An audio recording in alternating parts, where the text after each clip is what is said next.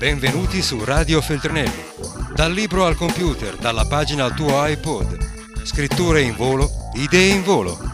Oggi per te. Stampa rassegnata, l'incredibile rassegna stampa di Pino Cacucci, con la collaborazione di Radio Città del Capo di Bologna. Pino Cacucci è un autore Feltrinelli.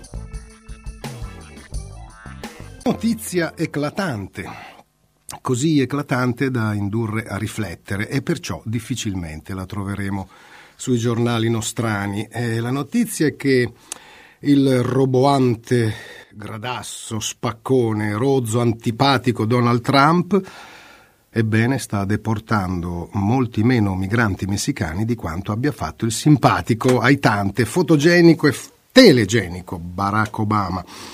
Notizia che, dicevo, difficilmente troveremo sugli organi di informazione europei, mentre trova notevole risalto su giornali e telegiornali messicani, ovviamente. Insomma, eh, i dati eh, parlano chiaro, sono numeri, eh, difficilmente confutabili, insomma. Hanno messo a confronto i numeri dei primi 80 giorni di mandato di Trump, Trump o Trump, con i numeri registrati negli stessi mesi e giorni dell'anno scorso, quando era ancora in carica Obama. Dunque, ehm, intanto per quel che va di marzo nel, del 2017, ma considerando anche gennaio e febbraio, si parla niente meno che di un 40% di deportazioni in meno rispetto al 2016, stesso periodo. Eh, nel, in questo gennaio appena trascorso, eh, dati dell'Istituto Nazionale di Immigrazione messicano che riceve appunto eh, questi buttati di qua dalla frontiera, ne hanno accolti 13.662 nello stesso gennaio dell'anno, dell'anno scorso, sotto la gestione di Obama, erano 14.202, quindi c'è un 540 eh, persone in meno. Nel febbraio del 2016 vennero deportati 15.647 messicani. Eh, nel febbraio eh, del 2017, sotto Trump, si è chiuso con un 12.123, quindi 3.524 migranti in meno. In quel che va di marzo, beh, insomma, addirittura la metà, da 8.034 deportati fino al 12 marzo del 2016 a 4.778, cioè 3.247 in meno. Tirando le somme di tutto ciò, se ne deduce che da quando c'è Trump un buon 40% in meno di messicani vengono mh, mm, cacciati a calci dall'altra parte della frontiera. Eh, insomma, curioso, no? Ma come? Eh, dove erano le anime belle che solo ora scoprono le deportazioni? A quale nobile causa si dedicava la garrula Mary Strip mentre il governo Obama deportava 4 milioni di migranti? 4 milioni, cioè abbiamo un'idea, mm, bisogna mettere assieme tutti gli abitanti di Roma e tutti gli abitanti di Milano e neanche così arriviamo a 4 milioni, quindi una sorta di esodo biblico, però eh, non ne parlava nessuno. E non parliamo poi di quello che accade alla frontiera col Guatemala, dove gli Stati Uniti hanno imposto al Messico, mandando ufficiali, generali e soldati loro, come truppe di invasione, hanno imposto campi di concentramento, insomma tutto si può eh, dire fuorché la parola accoglienza, altro che accoglienza, sono veri e propri campi per deportati, ciò che succede alla frontiera tra Guatemala e Messico è un orrore che, di cui ancor meno si parla. E insomma, così va il mondo e di Trump ci parla anche il fatto quotidiano stamattina, ma più che di Trump, di come la stampa libera statunitense non sia stata in grado di recepire ciò che stava per accadere, che avrebbe portato all'elezione di Trump. I media liberal sono sotto accusa per non aver capito l'ascesa dei populismi e la vittoria di Trump. l'amministratore delegato del New York Times risponde alle critiche con un libro, niente meno, ci ha già fatto un libro, sul rapporto tra lingua e politica. Questo rapporto tra linguaggio e politica si ricorda il 1946, quando George Orwell scrisse L'attuale caos politico è collegato alla decadenza del linguaggio. correva l'anno 1946. Siamo sempre lì o di nuovo lì. Eh, l'inizio dell'articolo, qualche giorno fa, il direttore della Verità, Maurizio Belpietro, Maurizio Belpietro è direttore della Verità, magari in senso assoluto, suppongo. E, e, ehm, e, l'ex dunque si è scontrato con l'ex magistrato e scrittore Gianrico Carofiglio in un dibattito su Rai 3 a carta bianca, um, uno scontro fra titani. No, non so, caro figlio, cosa va a discutere con Belpietro, però si vede che aveva tempo per farlo. Caro figlio spiegava che i dati dimostrano come omicidi, rapine e violenze sono in calo, quindi non esiste alcuna emergenza sicurezza che giustifichi cambiamenti di legge per rendere più facile possedere armi. Non importano i numeri, replicava Belpietro, quello che conta è la percezione della gente la percezione, no? quella cosa che quando vi dicono ci sono 30 gradi, non si sta morendo dal caldo, sì, perché la percezione è di 38, eh, quindi abbiamo inventato la percezione per stare comunque peggio. Il dibattito è proseguito come se entrambe le posizioni avessero la stessa legittimità. È questa la fine del dibattito pubblico, il titolo del libro di cui parla appunto Mark Thompson, amministratore delegato del New York Times, ex giornalista della BBC e incarnazione di quel giornalismo liberal, progressista, autorevole, eh, che è sotto costante processo per non aver capito l'ascesa dei nuovi politici come Trump e svolte come la Brexit. Il titolo del tutto, un'intera pagina, è Retorica e niente numeri, fine del dibattito pubblico. Ma eh, tornando alla questione migranti, ehm, stamattina c'è la stampa che dedica un ampio reportage alla Bulgaria. Bulgaria, civili al fronte, fermiamo i migranti fra i dissuasori che cercano di rimandare indietro i clandestini. Muratori e avvocati, in tutta mimetica, presidiano il confine turco. Non è che ci siano solo muratori e solo avvocati, cioè, mm, diciamo così, dalla classe sociale dei muratori fino a quella degli avvocati si mettono alla mimetica e presidiano il confine turco. Ehm, non sono armati ufficialmente, eh, quindi eh, dicono che si limitano ad acchiapparli e a, e a consegnarli alla polizia. Hanno una baionetta o un coltellaccio da da caccia, eh, però eh, asseriscono di non averli mai usati questi coltelli. Eh, nelle foreste tra Turchia e Bulgaria, qui fermiamo l'invasione. Muratori avvocati un'altra volta in mimetica, questo è l'interno, due pagine intere. Il governo di Sofia non fa nulla, noi volontari difendiamo l'Europa. Gli attivisti per i diritti, due punti, azioni ai limiti della legge. Ah, beh, insomma, ai limiti.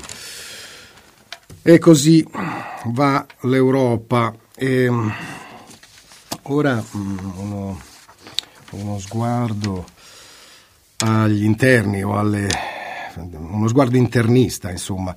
Si cominciano già a dare le pagelle a Gentiloni per i suoi primi cento giorni e mm, la stampa va a intervistare Massimo Cacciari.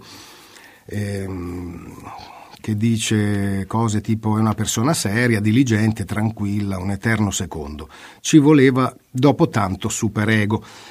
E a fronte c'è invece l'intervista a Gianfranco Pasquino che dice da professore gli darei un 6, che abbatte il debito.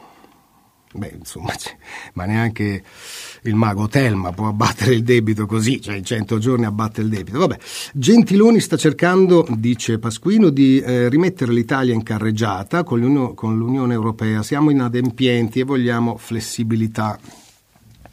Ma insomma, dipende poi anche dall'età, io non mi sento più tanto flessibile. Ma comunque, torniamo a Cacciari, che dice sì, 100 giorni, e allora mi sembra ci sia ben poco da dire.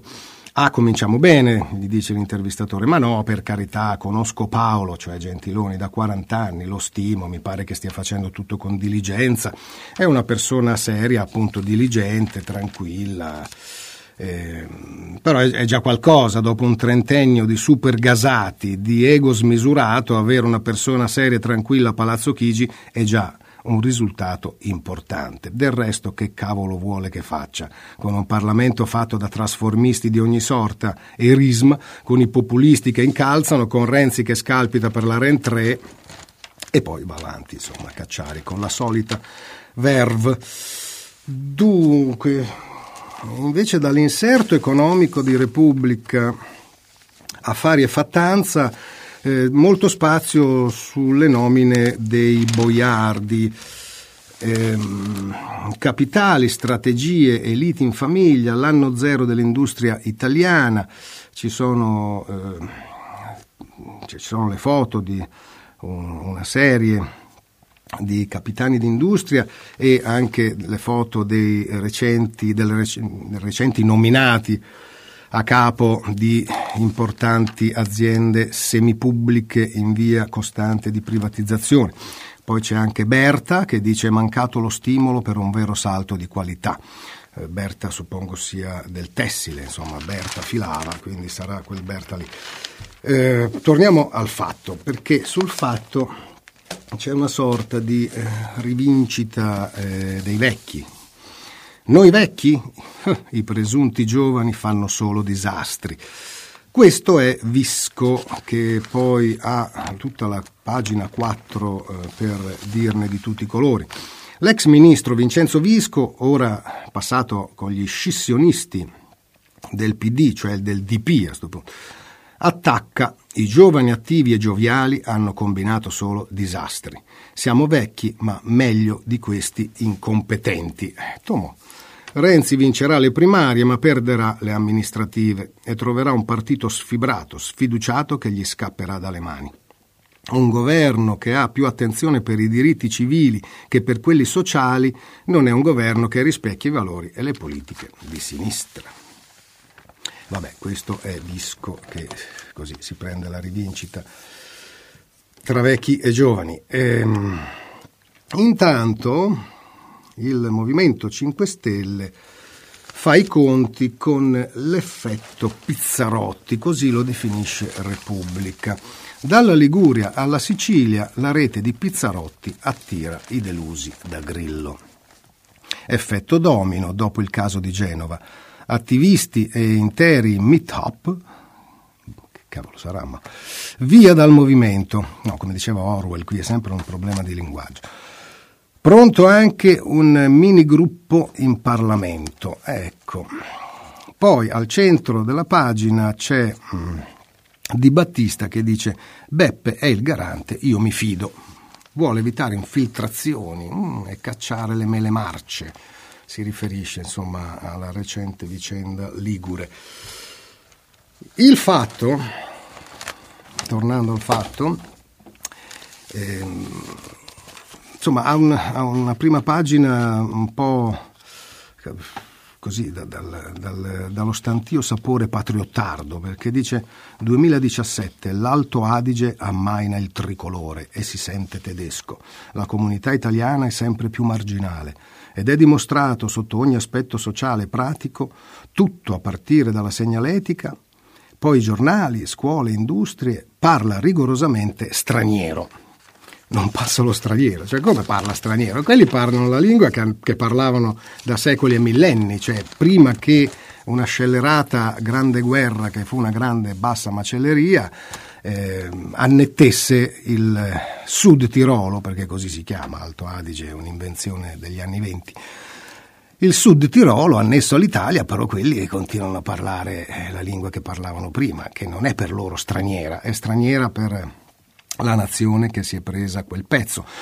Comunque, comunque, insomma, dubitiamo che eh, sotto l'Austria eh, avrebbero avuto tutte le agevolazioni economiche che hanno avuto con l'Italia, perché insomma fu una politica, quella democristiana del dopoguerra, molto accorta, eh, cioè anziché eh, impugnare le armi contro gli Schutzen che si erano liber- ribellati, qui c'è anche la foto della non più giovanissima ormai ehm, che eh, insomma li guidava eh, con tanto di costume eh, tirolese e ehm, li guidava, insomma era una delle leader più in vista. E insomma invece la democrazia cristiana bombardò a tappeto il Sud Tirolo di soldi. E quindi, insomma, se la sono passata così bene che a un certo punto eh, di eh, fare i separatisti gli è passata la voglia. Però, però, insomma, il minimo che possano fare è avere i cartelli con due lingue. Non vedo perché al fatto quotidiano la cosa sembri così strana. E poi il tedesco, per il fatto, è diventata lingua straniera. Dunque, andiamo a vedere un po' gli esteri, perché qui poi sul Sud Tirolo non si sa se stiamo parlando di interni o di esteri, ma saltiamo direttamente agli esteri, dove eh, la Germania di centrosinistra, come definirla, ha deciso che sarà Schulz a eh, battersi contro la Merkel nelle elezioni di settembre. Prima pagina della Repubblica, la SPD incorona Schulz. Ora batterò Merkel, è il virgolettato. E si vede Schulz che festeggia, circondato da mm, persone che lo acclamano. Eh, nella stessa notizia c'è anche la frase Erdogan minaccia Berlino. Porca miseria. Il bullo di Ankara adesso dà del nazista alla Germania mm, e anche alla Merkel di persona, eh? cioè ha detto che, mm, ehm, che la Merkel usa dei metodi nazisti. Insomma, eh, questo bullo eh, prima ha detto che l'Olanda è diventato un paese nazista, l'Olanda, paese martire del nazismo. Oltretutto, eh, insomma, eh, dove gli, così, i bulli di Erdogan eh, con, con documenti di, così, di residenza eh, olandesi hanno fatto la manifestazione, Ebbene, lì eh, i tedeschi, i nazisti, avevano raso al suolo tutto, ma comunque eh, chissà se Erdogan sa chi sia stata Anna Frank, che sì era di nascita tedesca, però eh, viveva in Olanda e proprio lì venne catturata e eh, fatta passare per il camino del campo di Bergen-Belsen quando aveva solo 16 anni. Ecco, qualcuno sarebbe ora che cominciasse a incazzarsi questo Erdogan, eh, perché non è che può fare così. Eh, Israele tace, sì, Israele tace, nonostante appunto si eh, offenda la memoria eh, di tutti quelli che sono stati vittime del nazismo. Eh, Israele tace perché purtroppo persegue la solita scellerata politica del nemico del mio nemico è mio amico, per cui siccome, siccome eh, Erdogan è ferocemente nemico di Assad della Siria e questo viene considerato da Israele un nemico per cui eh, fanno finta di niente. E intanto però la Russia, notizia appunto recente di stamattina, convoca l'ambasciatore israeliano perché comincia a inquietarsi la Russia per tutti questi raid israeliani sul territorio siriano. E lì tra l'altro ormai c'è, c'è, c'è, un affollamento di traffico aereo, io non so se hanno dei bravi controllori del traffico aereo, perché fra eh, insomma, gli Stati Uniti che bombardano qua e là, eh, poi vedremo insomma, una notizia curiosa rispetto ai bombardamenti degli Stati Uniti che non si limitano al, all'Iraq, ma eh, sorvolano anche il territorio della Siria, eh, però lì insomma è pieno di aerei russi, pure Assad ha qualche aereo adesso che gliel'hanno eh, rimesso in pista i russi, eh, in più eh, gli israeliani che compiono bombardamenti hanno appena, appena, ucciso un ufficiale siriano con un drone mirato, e, insomma, quindi è abbastanza affollata la situazione nei, eh, nei cieli di Siria. Ora c'era c'era stata questa eh, curiosa eh, notizia, cioè a un certo punto eh, bombardata una moschea, no? e tutti hanno pensato, disgraziato Assad ha bombardato una moschea, ha fatto un sacco di morti.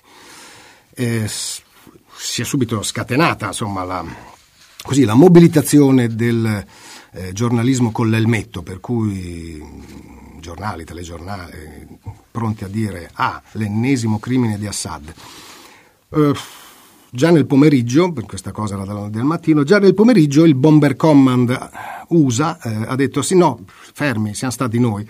Come? Eh, sì, però non abbiamo colpito la moschea, c'era una riunione di Al-Qaeda davanti alla moschea e li abbiamo trasformati in luce e calore. Ah, beh, allora se sono stati gli USA e la sera già non c'era più la notizia. Vabbè, comunque, se hanno bombardato una riunione di Al-Qaeda avevano tutto il diritto di farlo. Però intanto, insomma, prima o poi uno di questi missili o una di queste bombe eh, finirà magari chissà su un aereo russo, allora vedremo come reagirà il bullo di Mosca, lì ormai è tutto un bullismo in quell'area, tranne, tranne i curdi che sono appunto, ribadisco, l'unica eh, speranza da quelle parti, però, eh, però ecco, eh, l'ultima sparata di Erdogan a cosa è dovuta, perché adesso è furioso con la Germania. Perché in occasione della, della festa della primavera kurda eh, in Germania decine di migliaia di curdi hanno sfilato, eh, vediamo una foto anche su Repubblica, e, e, molti di loro avevano bandiere e cartelli con eh, la foto di Ocalan, che, che è sempre chiuso in un buco sottoterra di una prigione su un'isola turca. Apriti cielo, Erdogan eh, perciò ha detto che eh, Berlino è nazista perché permette, poi che c'entra il nazismo, permette ai terroristi, come li chiama lui, i curdi in generale, e soprattutto il PKK che era molto presente in questa manifestazione, eh, permette che appunto eh, sventolino queste bandiere provocatorie. Il leader turco torna ad attaccare Merkel, poi la minaccia, la minaccia, contro il giornalista della Welt, che è un agente terrorista. Questa è la vicenda di un giornalista tedesco, ma eh, turco-tedesco, che, eh, che il bullo di Ankara ha catturato sul suo territorio quindi l'ha schiaffato in galera dicendo che è un terrorista perché, perché scriveva sui curdi. Si chiama Denis Yücel, e ha annunciato che Denis Yücel, corrispondente del quotidiano berlinese Welt, detenuto da fine febbraio nelle carceri turche, è accusato di terrorismo e subirà un processo. Poi su questa pagina di Repubblica ci sono tutte le conseguenze ehm, se eh, vincerà questo referendum a cui tanto tiene Erdogan per, per esempio, finire di smantellare la magistratura. Già ha sbattuto in galera tutti quelli che indagavano sulla sua famiglia, però proprio il sistema giudiziario verrà assoggettato al sistema politico, cioè al governo. Addio indipendenza del sistema giudiziario. Poi subordinati tutti quanti, dall'esercito ai giornalisti, eccetera, eccetera, eccetera. Così Repubblica sulle conseguenze. Dunque, eh, brevemente sul fatto c'è un reportage dall'Afghanistan dal titolo inquietante, ormai l'Afghanistan sta diventando un nuovo Vietnam, falliti gli obiettivi della guerra e gli italiani sono lì. Ogni tanto ci scordiamo, ma c'è, c'è un contingente italiano in Afghanistan. E, ehm, grande il disordine anche in Libia, adesso la Libia fa come Erdogan, vogliono dei soldi per chiudere eh, nei campi eh, di concentramento i migranti. Stanno alzando la posta, ce ne parla anche la stampa, andiamo a vedere brevemente, ecco qua. Eh, scontri a Tripoli intanto, eh, Serrai diserta la, missione, diserta la missione a Roma, dove appunto voleva discutere di soldi e di come impedire ai migranti di partire dalla Libia e sbarcare sulle coste italiane. Il numero 2, Metig, vola a Washington intanto. Gli USA dicono maggiore impegno nella regione. E intanto appunto tra milizie eh, si sparano a tutta forza. Poi nella stessa pagina la, libera- la liberazione di Mosul, le truppe irachene nei pressi della moschea, simbolo del califfato eh, sì, dove appunto al-Baghdadi proclamò il califfato e quindi la nascita dell'ISIS, eh, adesso sicuramente non sarà lì, lui poi è un mistero, non si sa se è vivo, se è intero, vabbè, poco importa perché in ogni caso lui era più che altro un simbolo, insomma. E altrettanto simbolica è quella moschea in cui fece questo proclama e che adesso è stretta d'assedio mh, dalle truppe irachene e soprattutto, insomma, da quelli che vanno sempre in prima linea in questa guerra, dai curdi, in in questo caso i curdi iracheni. E poi anche dopo i missili contro i jet di Tel Aviv, drone israeliano uccide un ufficiale siriano. E dopodiché minaccia Israele di distruggere completamente le difese aeree della Siria. E però, eh, leggo alla fine dell'articolo, ma le chiavi dei sistemi antiaerei più sofisticati sono nelle mani della Russia. E quindi stamattina appunto hanno convocato l'ambasciatore di, eh, di Israele eh, per consultazioni per chiedere che intenzioni avete, perché lì ci vuole un attimo e succede. Sì, già sta su- succedendo di peggio, ma uno scontro aereo fra caccia di Mosca e caccia di Tel Aviv, e questo ancora non si era visto. Sperendi no. E Temer, Temer, chi è costui? Temer, il, il curioso golpista del Brasile. No, questo è insomma un personaggio curioso che ehm, ehm, la settimana scorsa era sui giornali perché eh, ha deciso di lasciare la residenza ufficiale um, a Brasilia perché ci sono i fantasmi, ecco l'ha detto seriamente, o magari ci sono davvero, eh, però insomma, un capo di Stato insomma, dovrebbe far finta che non sia vero. Però adesso ne ha fatta una ben più grave, ha cancellato la lista nera degli schiavisti.